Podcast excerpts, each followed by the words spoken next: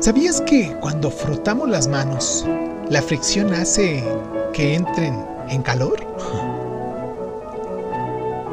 La fricción es la fuerza que se opone al movimiento de un objeto cuando su superficie roza contra la de otro. Por ejemplo, cuando hacemos rodar una pelota sobre la hierba.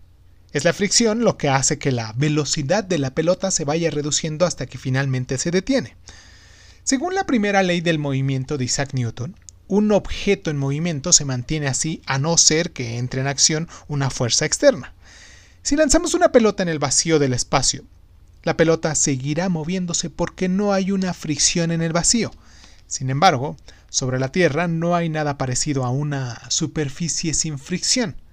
Siempre hay algo que se interpone en el camino. Incluso, si lanzamos una pelota al aire, este se frota contra la pelota, creando calor y reduciendo su velocidad de movimiento.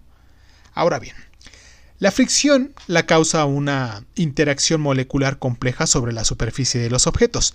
En general, las superficies irregulares causan fricción, por ejemplo, una lija sobre un trozo de madera sin pulir.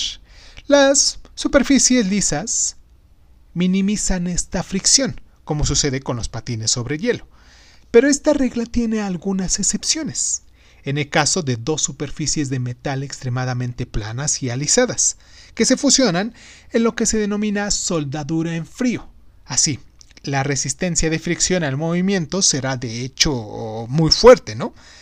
Hay muchos tipos de fricción, pero si hablamos del día a día, nos encontramos por lo general con la estática y la cinética. La estática es la fricción de dos objetos que no se mueven en relación el uno con el otro, como cuando hay un banco que está simplemente colocado en el suelo. La cinética es la de dos objetos en movimiento relativo que se rozan entre sí, como por ejemplo cuando alguien arrastra un banco por el suelo. En general la fricción estática es más fuerte que la cinética. Esto explica por qué cuando movemos un mueble el empujón inicial requiere normalmente de un esfuerzo mayor que después, cuando seguimos arrastrando el objeto que ya está en movimiento. ¿Lo has notado? ¿Sabías que los lubricantes como el aceite son sustancias que reducen la fricción entre superficies? ¿Y que el estudio de los lubricantes y la fricción se denomina tribología? ¿Sabías que los frenos de los coches y las bicicletas funcionan porque magnifican la fricción?